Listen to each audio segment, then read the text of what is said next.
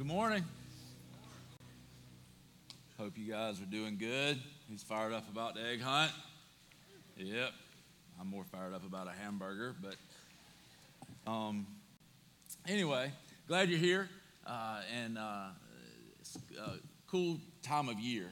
Uh, also, not cool like weather. It's actually kind of warm, but it's like it's a really good time of year um, to really be reflecting on what Jesus has done. Not that we shouldn't do that all the time, but especially this week, thinking about uh, the week leading up to Jesus' death um, and resurrection.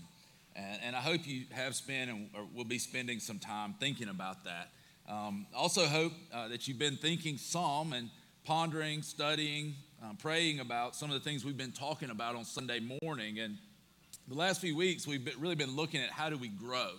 Um, as a church, as individuals, but realizing that our individual growth ultimately leads to um, the growth of the church, or it should um, lead to the church coming into the fullness of what the church is intended to be. And, and we talked about that before, um, before we started into this, uh, uh, looking at particularly how do we grow. We talked about how God has given leadership to the church and different people, not just the paid professional staff, but but all of us have different giftings to use, and some have been gifted in ways to equip the church for the work of ministry, to carry out those functions and, and to do those kinds of things. And so we've been looking at that. I want to continue today with looking at how we grow. And uh, what I want to share today is really essential, not that any of it isn't, but I feel like specifically for where we are, this is um, something that we need to really grab hold of, wrestle with, um, embrace, challenge ourselves with um, and, and, let God really search our, our hearts uh, in this. And so um, we're going to be in Luke chapter 14 today. Last week we were in 15. We're just going to back up a few verses and we'll be in Luke chapter 14, beginning in verse 25. Um, I want to read that and then uh, pray for us, and we'll get into the message here. Luke 14, 25, it says, Large crowds were traveling with Jesus, and turning to, to them, he says, So here's Jesus. He's on the way to Jerusalem to be crucified.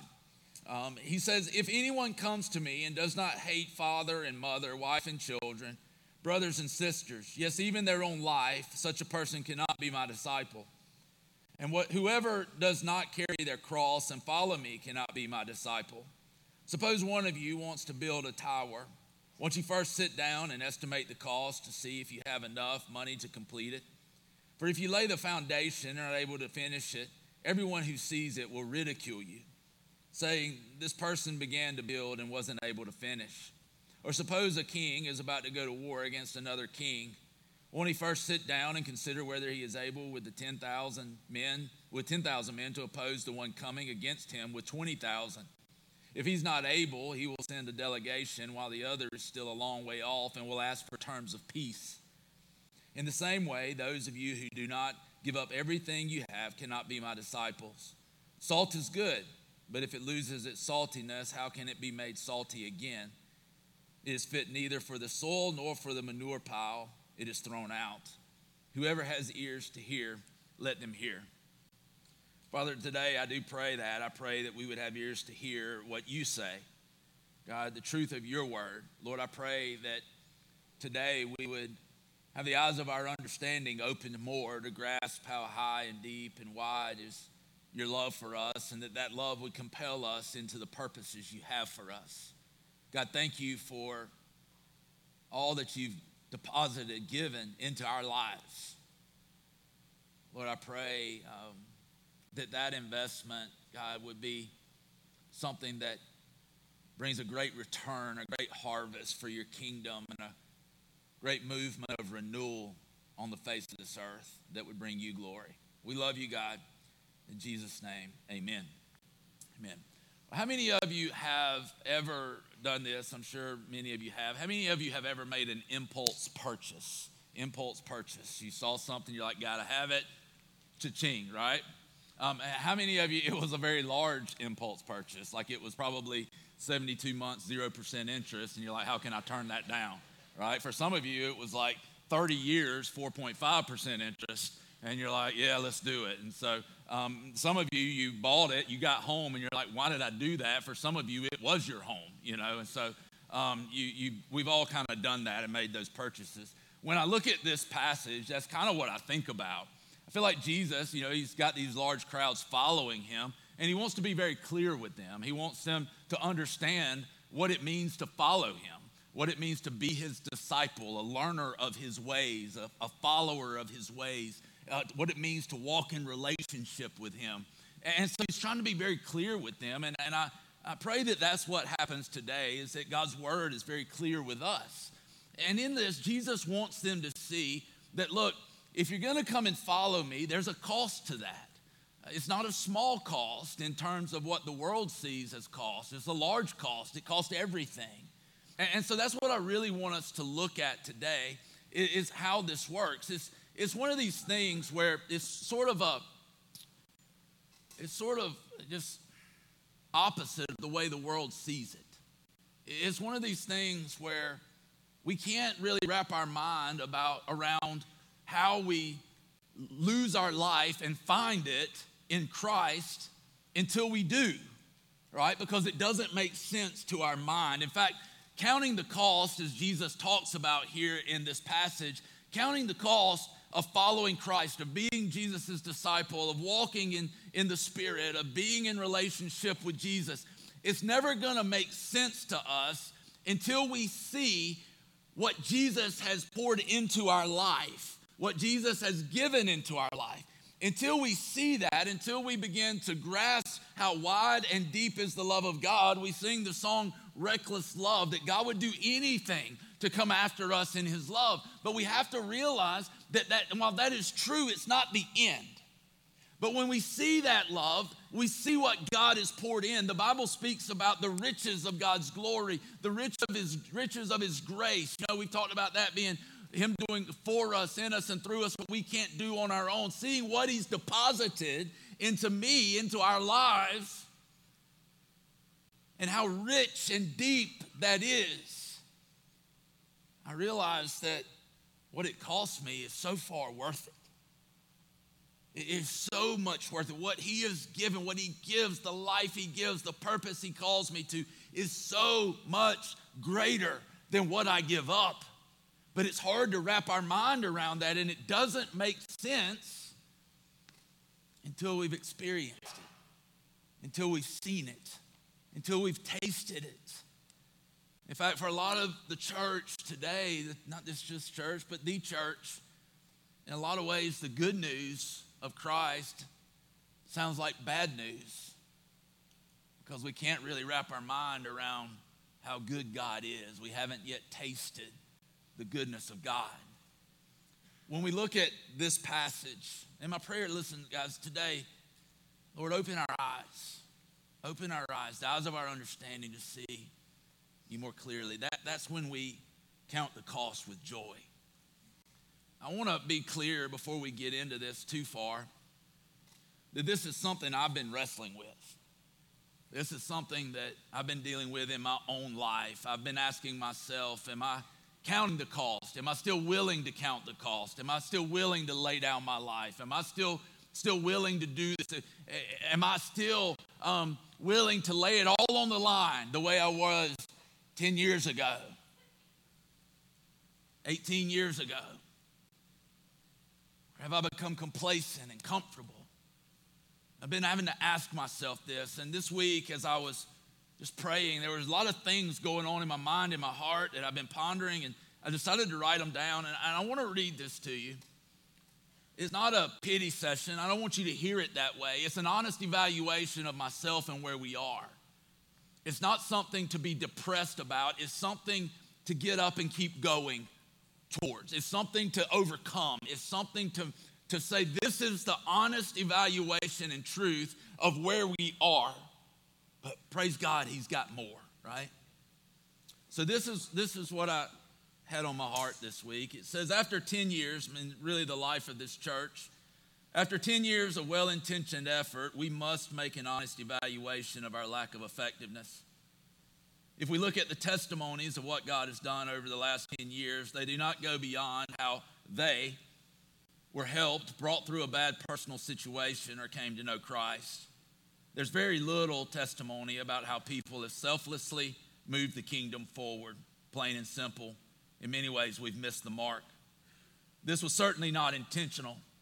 You do not know what you do not know. It's like parenting when you didn't have good parents. You simply do the best you can and learn what you can along the way, hoping you don't screw it up too badly. That's not talking about my parents, that's just in general. After 10 years of ministry, we find ourselves in the same rut and broken system that the vast majority of the church finds itself in. We have achieved the undesirable position of having a form of godliness, yet denying in many ways the power of God. There are only two options available that will provide an out from this rut. One option is to blow it up, just toss this work to the side and start new. Honestly, sometimes that's most appealing. The other is to work within the system to try and move away from the system. I honestly don't even know if this is possible. The apathy, lack of understanding, acceptance of status quo, and tendency to cling to what we know may be too much. In other words, the rut may be too deep. To continually put people back into familiar environments with only subtle changes may only keep them returning to what they know if we do attempt to pull out of this rut rather than starting a new work on the new ground on new ground, we'll not be able to make the transition without some bold and rather radical changes. When a vehicle is stuck in a deep rut, a gentle tug will not get the job done.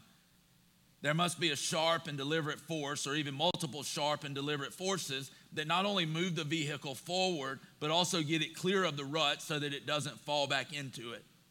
In other words, we'll not get out of this rut by playing it safe and making non invasive and seemingly unnoticeable changes. The changes must be sharp and deliberate. We must be willing to lay it all on the line. The issue is not that we should have had a greater focus on discipleship or service or evangelism or whatever. The issue is that the church as a whole has lost its way. We've lost our first love, we've lost our purpose. And with loss of love and purpose, we've also lost our power, passion, and perseverance. We tried to minimize the cost at the cost of experiencing less of the power of God. We've crowded our plate with our desires with no regard for God's desires. We see God as the fixer of our things rather than the creator of all things. He exists to serve us rather than us existing to serve him. The humble service that Jesus provided on the cross no longer compels us to humble ourselves in service to Him. For us, God is a God of convenience. We love to have Him be a part of our life when it's convenient to invite Him in. Our discipleship has become a periodic volunteer work on our own terms when it's at our convenience. God bless you. Have a good day and great Easter. Enjoy the egg hunt. And I'm not really done. So, but there's a lot of heaviness in that, obviously. Um, and that's where my heart's been, not just in the church, but with myself. Really in a place where I'm having to ask myself tough questions. Am I still laying it on the line? Am I still, you know, seeing clearly what God has done for me in me? what he's even done through me at times, so that then the cost is minimal. Am I seeing God's mercy consistently in his word and worship and prayer? So that when I see his mercy, the reasonable act of my life is to offer it as a living sacrifice. Not to try harder to make myself better, but to love Jesus even so much more to receive his love even so much more that I'm compelled to follow and compelled to call others to follow him. It's interesting in Luke 14 25, it says that large crowds were traveling with Jesus. And it's funny to me, like every time Jesus gets a large crowd, it's like, it seems like he just drops a bomb on them, right? Like one time, he's got these large crowds following him, and they're all amazed at him, and he's kind of becoming a rock star. And he looks at him, and he goes, Unless you eat my flesh and drink my blood, you have no part with me. Right? we know, like, we look back on that and go, That sounds like communion. They're looking at him going, You want us to eat? That's cannibalism. And it says that they turned and many of them deserted him. And instead of Jesus going, wait, wait, wait, don't go, don't go, don't go, he looks at the disciples and he's like, y'all want to go too? And see, here's, here's the difference. In the American church, we do everything we can to keep the crowd. Jesus did everything he could to show them their reality the reality of being dead in sin, their reality and need for a Savior, their, their reality for um, them to come and follow Him to find real life. He was more concerned with them uh, coming to a place of embracing reality and seeing clearly who he was, who he is, and who he would be for them than he was making sure that the crowd stayed. In the American church, we don't do that. In the American church, we this is this is so twisted. In the American church, we send the message it's about you, right? To out to the community, uh, even in, within the church, we we try to we tell people it's about you, and we don't do it explicitly. We're like it's about you. Come to church. What we do though is we craft messages and series and everything else to say it's about you. If you're broken, come. Jesus will make you well. It, you know, if you're hurting, come. He'll help heal your pain. All of that's true, but we play on the need of people. And so we tell them in roundabout ways and, and, and kind of hint at it to them that this is about you. But when they come into the church, the church gets mad because they think it's about them. Right? Because we're like, yeah, we're like, come on in, come on in, it's awesome. And they're like, why don't you serve? And we, we, and we get confused about it. It's like, well, we're the ones sending conflicting messages. You know, we talk about how people, and we see articles and books about how do we get out of the consumer church mindset and how do we, you know, the church is full of consumers, and we say you shouldn't be consumers, you should be contributors. And but here's the thing if we keep feeding people's consumer mindset, how do we expect them to quit consuming?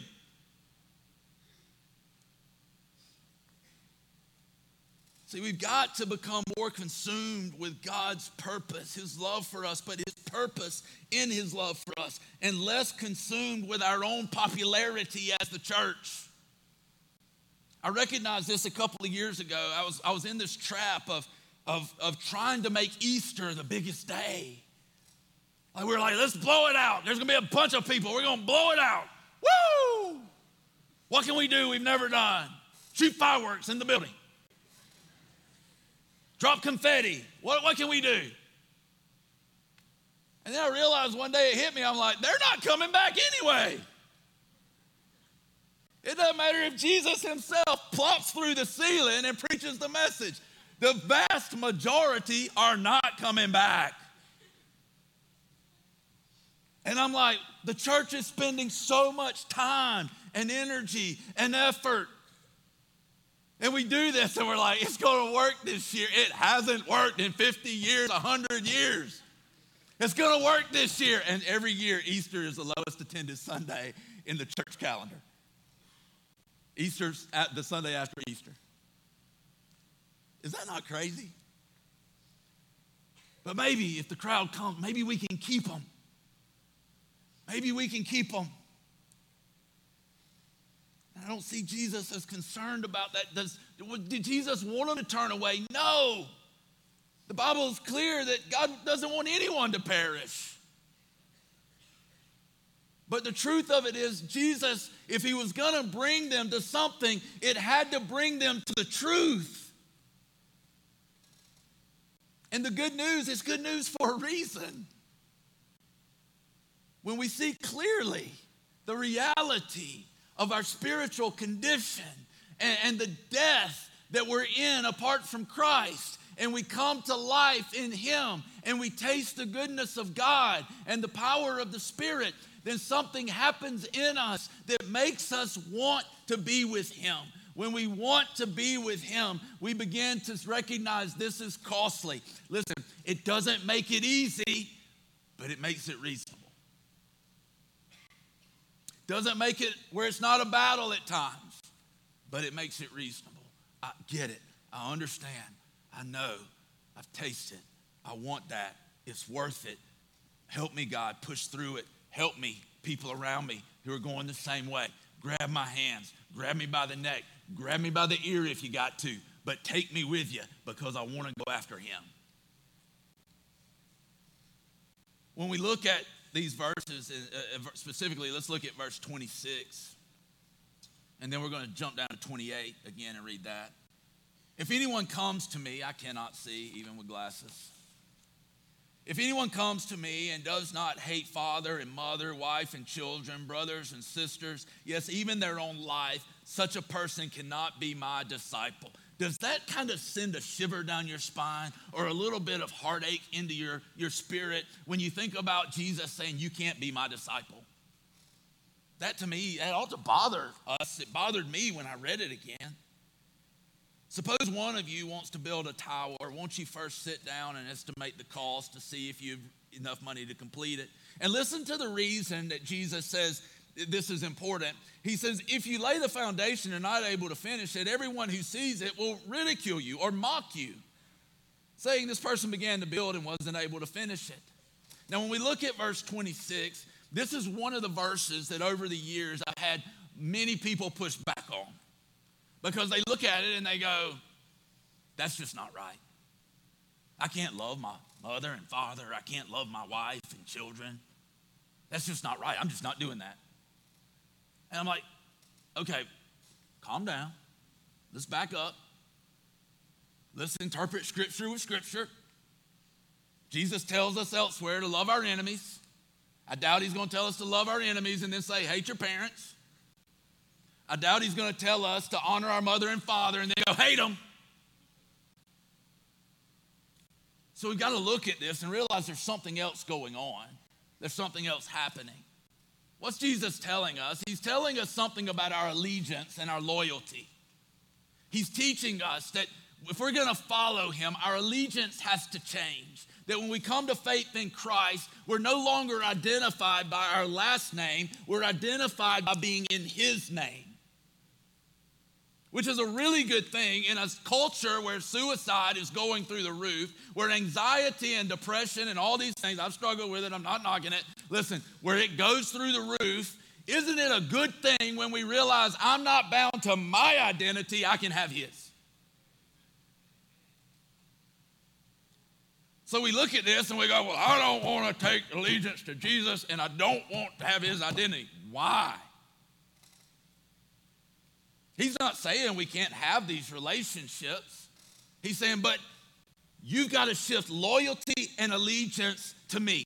And he's saying, if you're going to follow me, if you're going to follow me, God is the first love. That's challenging. He goes on when he's talking about, you know, counting the cost, one of the things he's telling, I believe this, is he's looking at it and going, look, if you don't count the cost, you'd be mocked, right? Well, well I, I believe part of that is when we're mocked, when we're ridiculed, what, what does it affect? It affects my, my self image, it affects how I see me. He's saying, look, look, if you don't come to this place where you find yourself in me all of your life, you're going to be worried about being mocked. Look, if you don't count the cost, and you don't follow me, you're never going to be secure in this. If you don't count the cost and find the cost worth it, then you're going to spend your life struggling with this. He said, But if you'll come to me and you'll find your, your identity, your security in me, if you'll put your allegiance in me, if you'll come to me and follow me, then you find a security you've never had before. He's saying, Look, it's going to cost. It's going to cost. But in light of what he's given, what we give up is so reasonable. Verse 27, he says, And whoever does not carry their cross and follow me cannot be my disciple. He goes down in verse 31 and talks about this king. He says, This king, he's about to go to war. He's got 10,000 men. There's another king who's on the way who's got 20. He said, Doesn't that king look at it and make an honest, honest assessment and say, Do I have enough resources that I can go and I can defeat this other king? And basically, he's saying, look, if he comes to the conclusion that I can't win this battle, he goes out immediately and he makes peace with that king who is coming. I believe when we look at this and taking up our cross and following, it all speaks to this place of surrender. When you look at the first part here, and it says, if anyone comes after me, they have to deny their father, mother, this allegiance thing. Basically, what he's saying is your identity as Jews is not enough to save you. Our identity as cultural Christians is not enough to save us. When we come to this next section, he's saying your resources aren't enough to save you. He's saying you don't have it within you to save yourself. And listen, this, this struck me. This actually struck me when I was reading it to begin. I, I, he says, if he's not able, he will send a delegation while the other is still a long way off, and he will ask for terms of peace. When I read that earlier as we were opening up the, the message, it hit me. Jesus is our terms for peace. That's the way we come to peace with God, even within ourselves. But it takes this act of surrender. It's recognizing how good God is, who, who He is, who we are, what He's done, who we become in Him, and then following Him, carrying out His purposes. And we recognize this. And giving up everything, as He says, is not easy, but it's reasonable when I see and taste the goodness of God. And so, on one hand, he's saying your identity as Jews or your identity as cultural Christians can't save you. On the other hand, he's saying your resources can't save you. On one hand, he's saying there's a choice you have here in the fact that you can make a decision of counting the cost and whether or not you build the building. But on the other hand, he's saying, listen, the king is on the way, and you better either decide if you can do it on your own or if you're going to go make peace with him.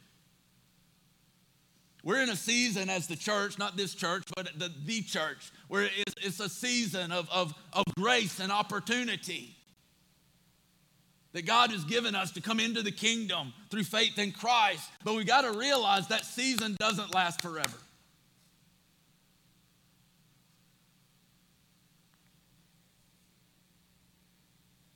There's two ways to make peace with God. One is through our own effort and our striving and our straining and our working to try to make ourselves right. Guess what? That doesn't work. The other is through Jesus. The terms of peace that God has given us are in Christ. So we need to see that. Jesus talks about us carrying the cross, and, and I want you to see that there's no way forward in following Jesus that doesn't lead to and through the cross. But see, here's the challenge for us is that the cross is offensive.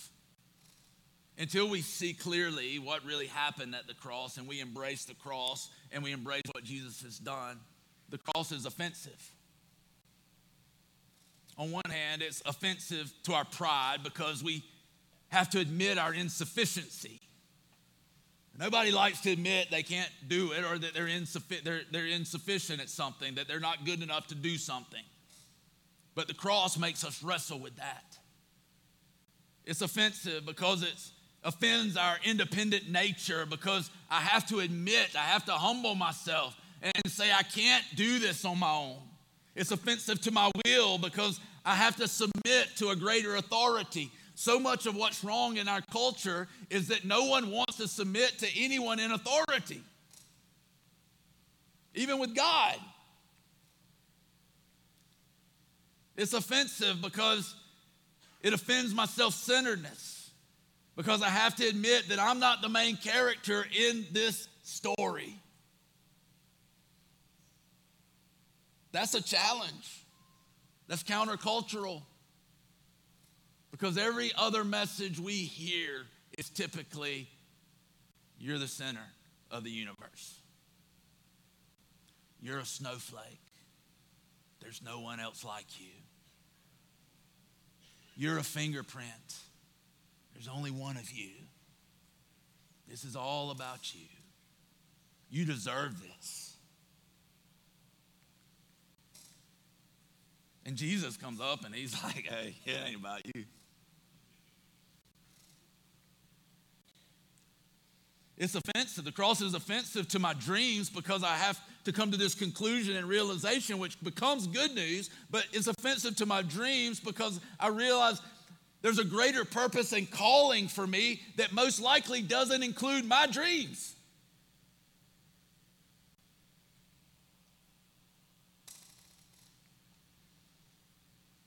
You know, we read the, the verse that talks about how if we seek after God, God will give us the desires of our heart. And so much we hear that, like, hey, if you seek after God, the desires of your heart, God's going to take care of those. I don't believe that's what it's saying. I believe when we press into God, God puts the desires He wants in our hearts. And that we come to a place where His desires become our desires. It's offensive. The cross is offensive to my ambition because it's no longer about me building my kingdom. But see, here's the good news in this. When God opens my eyes to see what really happened at the cross, it goes from offensive to amazing. It amazes me because Jesus humbled himself and died to cover my insufficiency. It amazes me because God became flesh. Jesus walked the earth in flesh, took my nature as a human being to do for me what I cannot do on my own. It's amazing because Jesus willingly submitted to death, the death I deserved. When I see that and I recognize it and it comes with clarity and I keep it in front of me, my eyes fixed on Jesus, the author and perfecter of my faith, how can I not surrender my life to Him as Lord? When I see His mercy, how can I come away from it not realizing and recognizing that the reasonable act is for me to lay down my life as a living sacrifice to the Lord? Begins to amaze me because despite my self centered rebellion, God loved me and us enough to die for us, even while we were His enemies, not reconciled in Christ enemies of God. The Bible said He died for us while we were still in our sin and death, not wanting anything to do with God. Jesus died for us. The cross becomes amazing because I see clearly what happened there. The cross amazes me because I see how small and fleeting my desires are and my dreams are, and how great His purpose for us is in this world for his kingdom. The cross amazes me because Jesus' ambition was not to preserve his life, but to give it up for us so we could join him in his kingdom and his kingdom purpose. See, the cross is the most clear and greatest display of God's love and wrath the cross is the, the, God's greatest display. It's where God's love and God's wrath smash. We see God's love in Christ and what he did for us, going to the cross for us, giving his life for us. We see, we see his love in Jesus coming and dying the death we should have died and giving his life for us. We see that.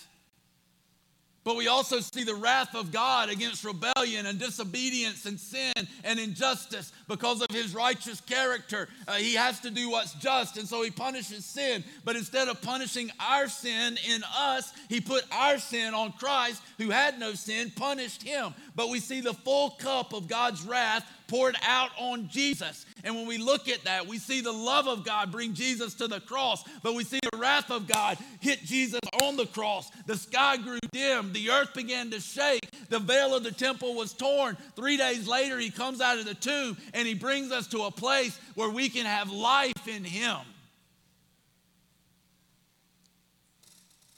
A great display, the greatest display, the purest display of God's love and wrath in and on Christ.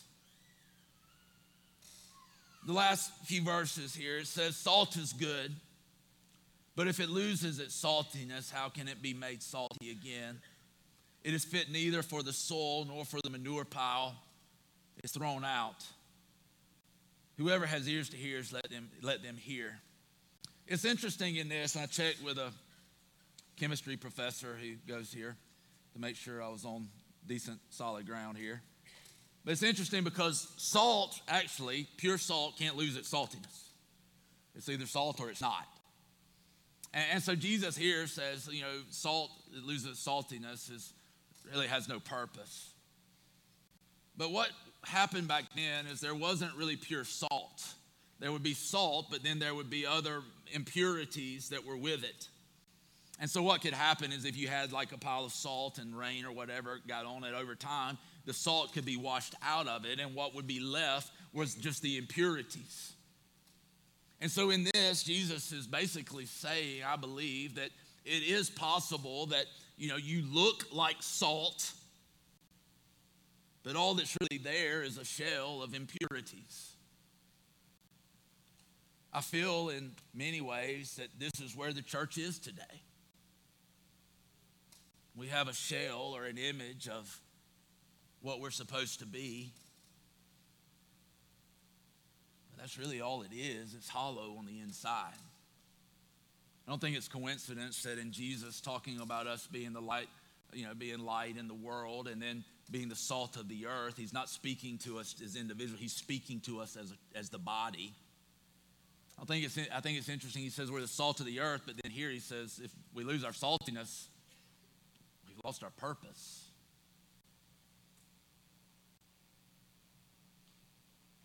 I believe this really speaks to the condition and the place of the church. I believe this speaks to me in my own life in many ways.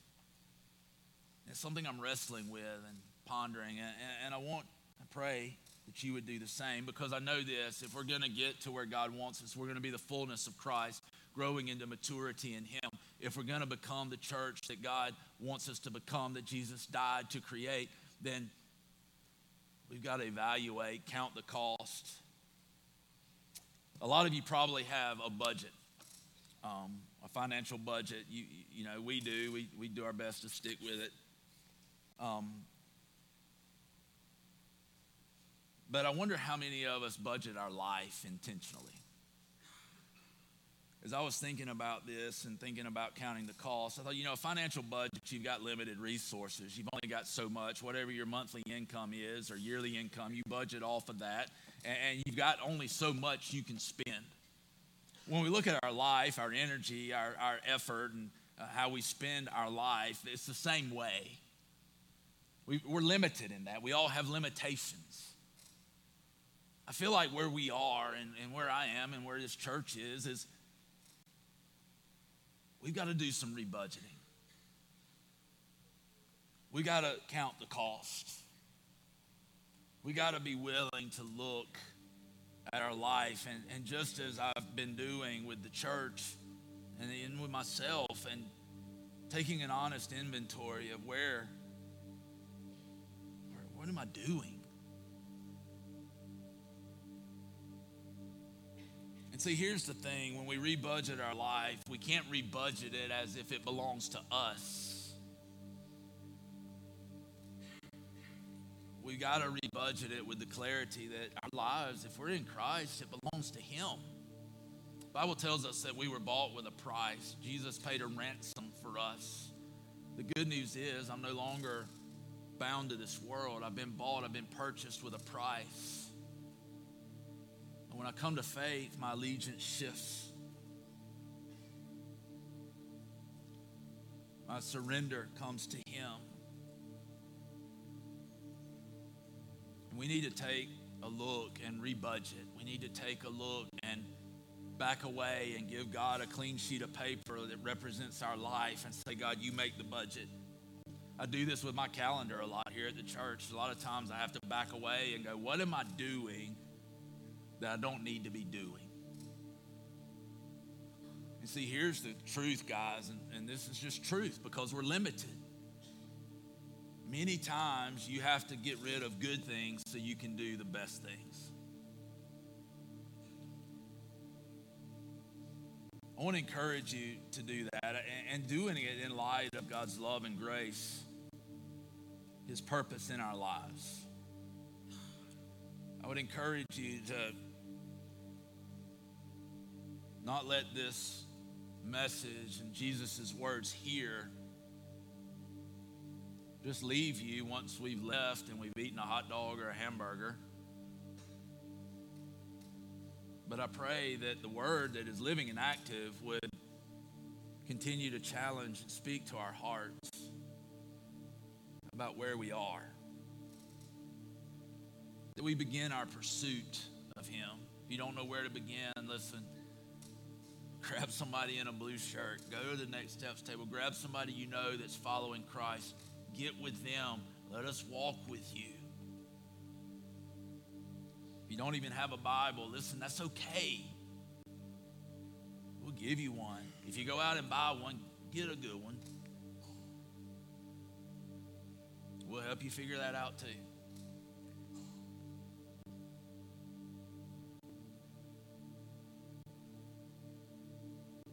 I know that God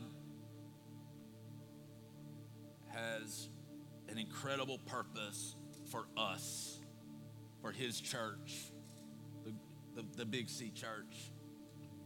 My hope, my prayer today is that we could see with clarity how good God is to us in Christ, and that because of the riches of His grace, His mercy, the love that He puts into our life by faith in Christ, the cost may not be easy, but it becomes reasonable. And my desire becomes whatever it takes, I want to pursue Him, I want to walk with Him. Let's pray. Lord, I thank you for the truth of your word. I thank you for God, I thank you that you won't leave us the same, but you continually to come after us, Lord. I, I, I pray, Lord, that you work in our hearts. That God, your word would work in our minds. That, Lord, your word would pull down strongholds, that we would take captive things that just aren't truths. And that, God, we be set free from all these things that hinder us from following you. God, open the eyes of our understanding. We love you, Lord. In Jesus' name.